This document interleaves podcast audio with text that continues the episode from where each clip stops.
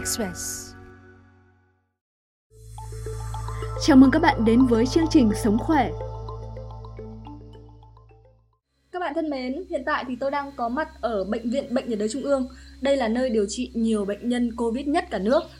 Khác với thông thường thì ờ, từ khi bệnh viện bị phong tỏa để điều trị cho bệnh nhân Covid, ở khung cảnh xung quanh rất là vắng vẻ.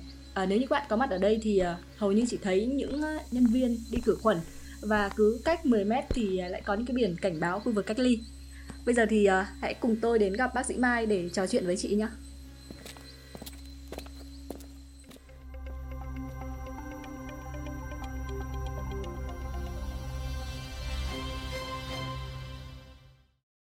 Vâng, hiện tại thì tôi đang ngồi cùng với bác sĩ Mai. Xin chào bác sĩ. À, rất là vui được gặp lại các độc giả báo VN Express. Tôi là bác sĩ Đỗ Thị Phương Mai, Phó trưởng khoa nhiễm khuẩn tổng hợp Bệnh viện Bệnh nhiệt đới Trung ương. Trong cái đợt cao điểm thì ờ, có thời gian phải đến hơn một tháng, chị không về nhà và dành toàn bộ cái thời gian đó để trực chiến tại bệnh viện thì không biết là cái cảm xúc của chị như thế nào? À, đến giờ phút này thì tôi cảm thấy là được thư giãn đôi chút bởi vì các bệnh nhân của tôi thì cũng đã ổn định và các cái tổn thương ở phổi thì nó cũng đang giảm dần cho nên áp lực của công việc thì nó cũng không còn quá lớn đến thời gian này chúng tôi đã cảm thấy là có thể thư giãn được đôi phần. Cái thời điểm căng nhất của bệnh viện thì ờ, chị và các đồng nghiệp đã ứng phó như thế nào? À, chúng tôi thì bao giờ cũng phải ở trong cái tinh thần là một số lượng bệnh nhân đông nhất thì chúng tôi đã phải chia ra làm ba đội.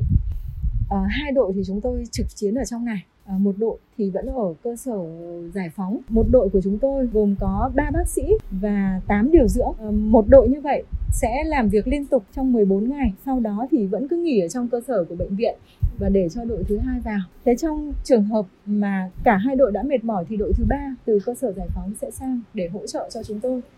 Tuy nhiên là cũng rất là may mắn là chúng tôi cũng chưa phải dùng đến cái đội thứ ba bởi vì là đến bây giờ thì dịch đã tạm lắng xuống và lãnh đạo bệnh viện cũng cũng đã cho phương án để rút bớt người để có thể ờ, nghỉ ngơi để chuẩn bị nếu như mà dịch có tái bùng phát thì chúng tôi lại có thể sẵn sàng. Khi mà bác sĩ Thành làm tại khoa cấp cứu bị nhiễm bệnh và cũng là bác sĩ đầu tiên ở Việt Nam bị nhiễm Covid-19 thì cảm xúc của chị và các đồng nghiệp lúc đó như thế nào?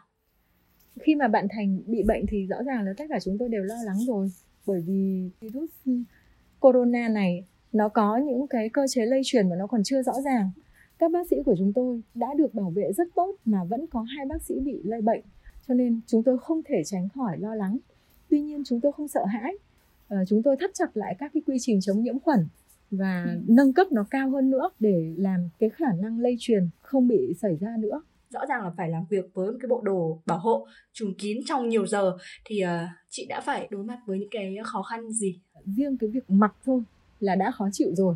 Mà chúng tôi phải mặc trong một cái thời gian rất là dài, một ca ít nhất là phải 8 tiếng, phải cố gắng để hạn chế. Ừ, không có giải quyết những cái nhu cầu cá nhân. Những cái thao tác của mình trong những cái lúc làm việc với cái bộ quần áo đấy nó sẽ khó hơn rất nhiều. Thứ nhất là ờ, cái kính bảo hộ nó cũng không đem lại một cái thị lực bình thường cho mắt mình. Thế mà vẫn phải lấy máu, lấy dịch ừ, tị hầu mà phải cố gắng là phải chuẩn. Chứ nếu như mà mình lại làm không chuẩn thì sẽ mất thời gian với bệnh nhân hơn. Thì cái thời cái nguy cơ mà mình bị lây bệnh trong cái thời gian mình tiếp xúc trực tiếp với người ta nó cũng sẽ cao hơn rất nhiều.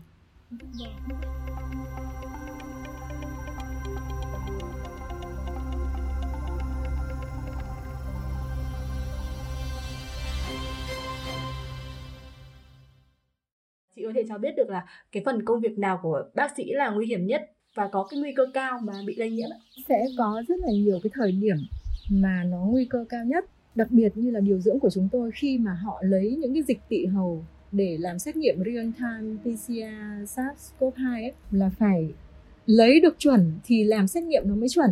Thế mà nếu mà để lấy chuẩn thì nó là kích thích ho. Khi kích thích ho thì cái giọt bắn nó sẽ bắn ra với một cái tốc độ rất lớn và như vậy thì cái nguy cơ nó xâm nhập vào cái đường hô hấp của cái người đối diện là cực kỳ cao.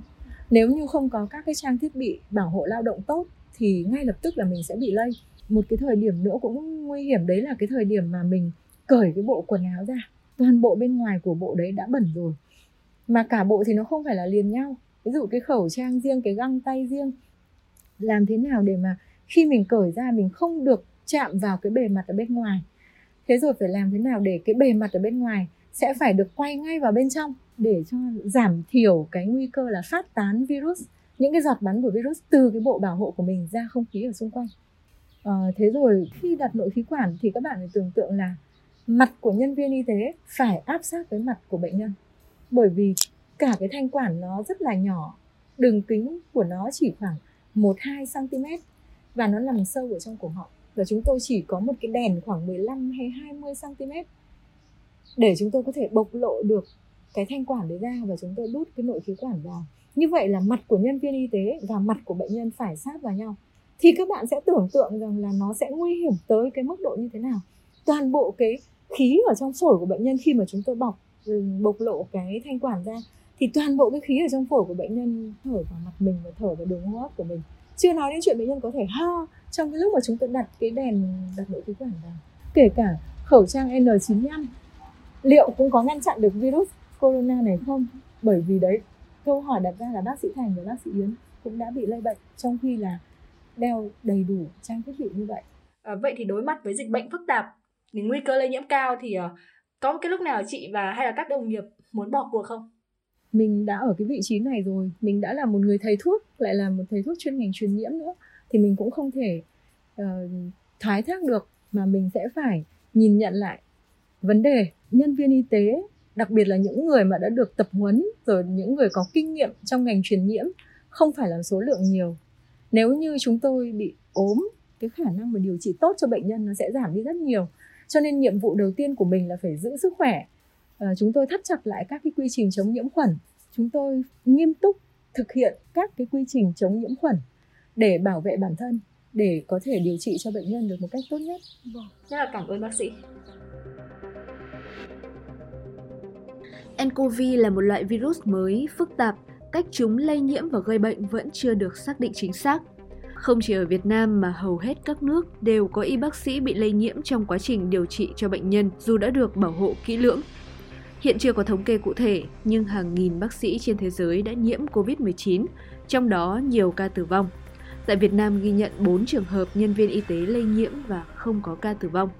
Dù đối diện nhiều nguy hiểm, nhưng với sứ mệnh của mình, các bác sĩ vẫn đang cố gắng để chấm dứt dịch bệnh. Hãy theo dõi và gửi câu hỏi về chương trình nếu bạn có thắc mắc liên quan tới vấn đề sức khỏe. Chương trình Sống khỏe phát vào 20 giờ tối thứ hai, thứ tư và thứ sáu hàng tuần trên trang sức khỏe của báo điện tử VN Express.